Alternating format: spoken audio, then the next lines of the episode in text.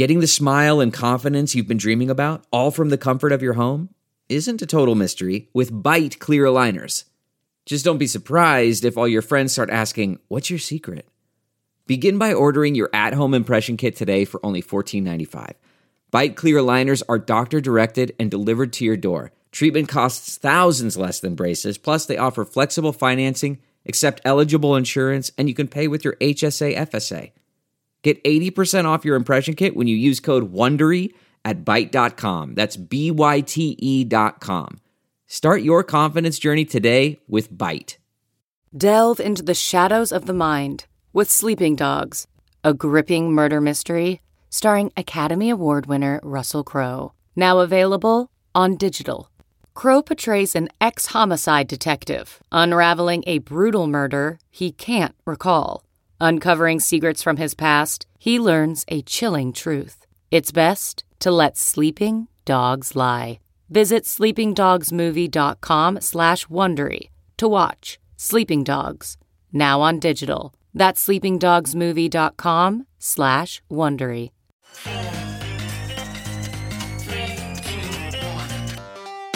Welcome back to The Breakdown with me, NLW.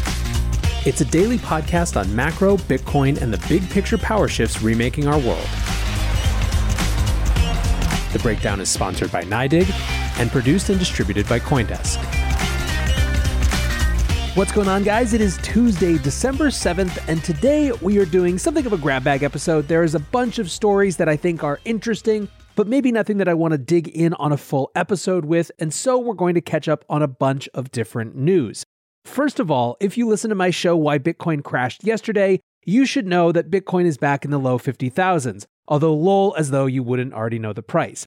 Now, what I think that this means is not really anything except that it suggests that many agree with the perspective that I shared yesterday that nothing fundamental had changed except that there was a little less leverage in the system after this weekend washout.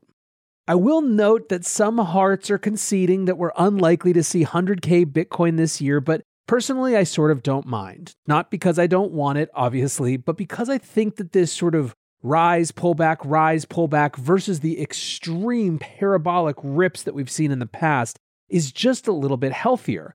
I think it's going to help us break out of this mindset that the next bull run will look exactly like the last one. And net net, I think that's good for the space. But let's get into our first topic, which is the Bank for International Settlements coming out for DeFi. So the BIS released a report yesterday called DeFi Risks and the Decentralization Illusion. Here's the summary. Decentralized finance, DeFi, is touted as a new form of intermediation in crypto markets.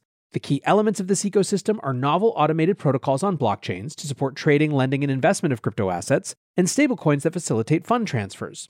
There is a decentralization illusion in DeFi since the need for governance makes some level of centralization inevitable, and structural aspects of the system lead to a concentration of power. If DeFi were to become widespread, its vulnerabilities might undermine financial stability. These can be severe because of high leverage liquidity mismatches, built in interconnectedness, and the lack of shock absorbers such as banks. Existing governance mechanisms in DeFi would provide natural reference points for authorities in addressing issues related to financial stability, investor protection, and illicit activities. So you get a tone for what they're saying right there. They're digging into DeFi, but they're basically calling out the fundamental idea of decentralization and effectively arguing that some form of centralized intermediation is necessary to fit within the larger system as it relates to financial stability, investor protection, and again, illicit activities. Those are the three things they mention. So let's look at the community interpretation. Simon Taylor says the big report from BIS on DeFi concludes it's too small to be a financial stability risk, but it has middlemen who can be points of failure. But also it doesn't have really big middlemen who can absorb shocks. Central banks fix DeFi question mark? Jake Chervinsky goes harder, saying, When I look at the villains of crypto, those who aren't just uninformed but who are truly opposed to change, I know we're on the right track. A new report from BIS, which is clearly terrified of DeFi. A slightly different take comes from Joe Weisenthal over at Bloomberg, who writes The Bank for International Settlements has a new research piece out about DeFi as part of its latest quarterly review. And once again, it shows the degree to which legacy institutions are taking this space very seriously. So, my thoughts. First, on the one hand, I do think context matters. BIS is one of the central institutions of the old system. It is a gatekeeper's gatekeeper. It is of an era where intermediary wasn't a sanitized word for rent seeking middleman, but an essential bulwark of a complex system. That doesn't mean a priori anything about their research, but it is important to understand their position in today's global financial system to at least have that color in terms of how you're going to interpret potential motivations going into what they're writing. Second, I don't view this as a DeFi hit piece. There's much to debate and disagree with, but it doesn't read like one type of institution trying to kill another. It does feel like one type of institution trying to see a new type of phenomenon through the lens that it knows and understands. I think particularly important is our ability to separate diagnosis of concerns from suggestions for solutions. In other words, you could agree that the fundamentals of how DeFi protocols are designed create challenges that, for example, amplify volatility because there aren't these big backstops in the system. But maybe your answer is that's worth it, where they say let it be run by banks. Third, for those invested in the DeFi space, I think it's sort of healthy to push on these themes of decentralization in a way that makes us more articulate in understanding and communicating what decentralization means in practice, why and where it matters, how to get more of it where it's needed, and make arguments around where it's sufficient as it is. In other words, I think those invested in DeFi can see this as sort of a blueprint for how the traditional financial establishment currently sees the space and proceed as such. If DeFi folks take that approach to this type of engagement from the traditional system, I can't imagine how DeFi as a whole doesn't get stronger, either by pushing protocol and governance design in the space to answer some of these key questions to the extent that they're actually seen as important, or by finding clearer voice in arguing where the values of this new system, the fundamental design principles of this new system, differ, and in fact give people an opportunity to subscribe to that new way of looking at the world. NYDIG sponsors this podcast, and they're integrating Bitcoin into everyday life, not only for Wall Street, but also for Main Street. Because NYDIG is built for Bitcoin, and Bitcoin is built for everyone. Learn more at NYDIG.com slash NLW.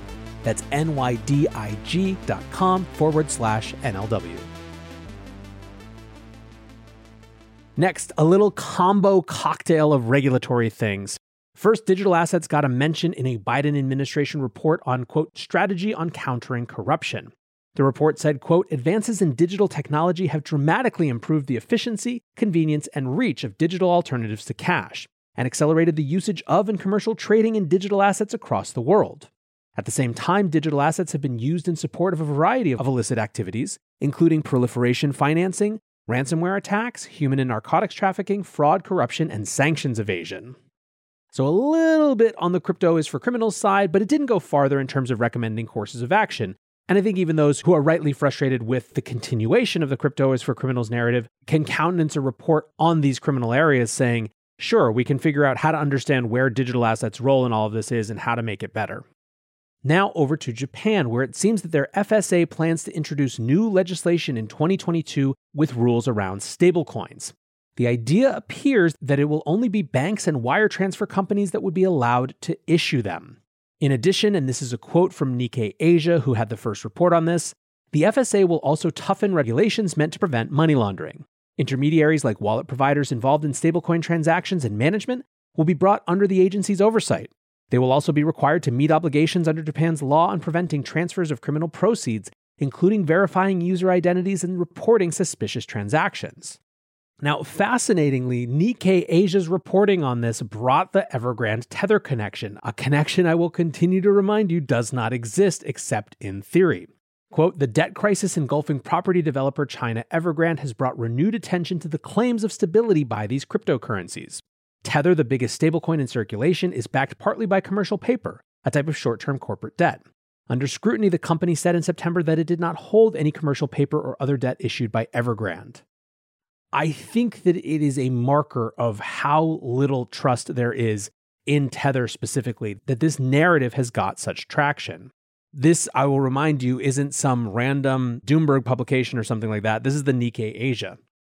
Finally, it's worth noting that Japan's new approach seems definitely to be influenced by the President's Working Group report on stablecoins, which came out recently and said, quote, to address risks to stablecoin users and guard against stablecoin runs, legislation should require stablecoin issuers to be insured depository institutions, which are subject to appropriate supervision and regulation at the depository institution and the holding company level. Next, let's move over to the UK, where there's not direct regulatory news, but an interesting development. Remember how earlier in the year, the UK's FCA, the Financial Conduct Authority, effectively told Binance to take a hike? Well, this week, Binance CEO CZ told the Sunday Telegraph that Binance is working to become a registered crypto asset firm within the next six to 18 months there in the UK. He went on to say that they've hired, quote, a couple hundred compliance employees. I sort of think it's quite positive that exchanges are willing to put in the effort even with tough regulatory regimes. It reinforces the notion that it's more than just a game of global regulatory arbitrage. Finally, India. A Reuters piece is making massive headlines today saying, quote, proposed India bill banning crypto payments could mean jail for violations. The source here is a source and a summary of the bill seen by Reuters. And my feeling on this is that I've now shared reports that this is going to be a ban, reports that it isn't going to be a ban, reports that it is going to be a ban again, reports that it isn't going to be a ban, reports that it's going to lead to arrests. And frankly, I'm just calling BS. I'm not saying that the source is wrong or that this summary is off, but there is clearly a hell of a lot of confusion and some things still very much unfigured out in the background. And for me personally, I'm not going to take anything seriously when it comes to the India crypto situation until we see the actual text of the bill that will be debated. Sources and summaries are just confusing the issue. Now to some Bitcoin market stuff. The block is reporting that institutions taking profits was part of the catalyst for the liquidation driven crash last weekend. They wrote the price of Bitcoin plunged below 43,000 overnight Saturday, falling from highs near 57,000 during Friday's session. While the price of Bitcoin has since pared some of those losses, trading executives tell the block that large institutional selling triggered a broader market shift. Specifically, one trading executive said that there appeared to be an institution that sold more than $500 million in Bitcoin on Friday morning.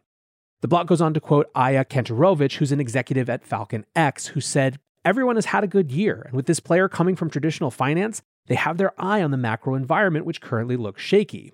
That said, Aya went on, Across our desk, we are seeing a lot of OTC with primarily buyers coming in to take long exposure. Speaking of a good year, Grayscale did a survey that found that 25% of Americans they surveyed owned Bitcoin, and of those, 55% said they started investing this year. Now, all respondents in this survey were involved in investing with at least 10,000 in household investable assets and 50,000 in household income. 80% said they would be more likely to put money toward the asset class if a Bitcoin ETF existed, and there also was some show of shifting preferences in terms of how people interact with Bitcoin. In 2020, 75% said they preferred buying via exchange, while now almost 60% say they use a crypto buying app. Finally, are NFTs headed to Wall Street? That's the speculation after Brian Roberts, the former CFO for the last seven years at Lyft, left to join OpenSea as the new chief financial officer. In an interview with Bloomberg, he said he voted with his feet and that, quote, I haven't been this excited about something in a very long time. It reminds me of 1995 eBay. Now, OpenSea is speculated to be out raising a current round, and reports are that it's seeking about $1 billion at a valuation that's higher than 12 billion. Still, the real focus of this news is the idea that this means that OpenSea is looking to go public. Bloomberg said that Roberts is, quote, known for shepherding Lyft through rapid growth to a successful IPO and adjusted profitability. Roberts, for his part, said, I've seen a lot of profit and loss statements, but never a P&L like this. When you have a company growing as fast as this one, you'd be foolish not to think about it going public. It would be well received in the public market given its growth. Now, the community has shared some pretty intense feelings about this possibility, and basically it comes down to a governance token versus an IPO. It seems many have wanted OpenSea to head into a deeper Web3 direction and decentralize itself through community ownership. For my part, I'm completely agnostic to whatever decision OpenSea wants to make and what is right for themselves, for their community, etc. What I think is notable is that this is now a conversation that companies will have more and more, a choice that they'll actually face. That alternative to a public market route through community driven liquidity in the form of a governance token is a pretty monumental shift in corporate structure. I don't think that this will be the last example that we'll be discussing that choice being made and having pretty big significance for a company in this space. So, as you can tell, tons going on, lots of exciting stuff in this world. I think more fireworks to come this week. But for now, I appreciate you listening. And until tomorrow, be safe and take care of each other. Peace. Look around. You can find cars like these on AutoTrader new cars, used cars, electric cars, maybe even flying cars. Okay, no flying cars, but as soon as they get invented, they'll be on Auto Trader. Just you wait. Auto Trader. Support for this podcast and the following message come from Corient. Corient provides wealth management services centered around you. They focus on exceeding your expectations and simplifying your life. Corient has been helping high achievers just like you enjoy their lives more fully, preserve their wealth, and provide for the people, causes, and communities they care about. As one of the largest integrated fee only registered investment advisors in the U.S., Corient has deeply experienced teams in 23 strategic locations. Corient has extensive knowledge spanning the full spectrum of planning, investing, lending, and money management disciplines. Leverage Corient's exclusive network of experts to craft custom solutions designed to help you reach your financial goals, no matter how complex they may be. Real wealth requires real solutions. For more information, connect with a wealth advisor today at corient.com. That's C O R I E N T.com. Corient.com.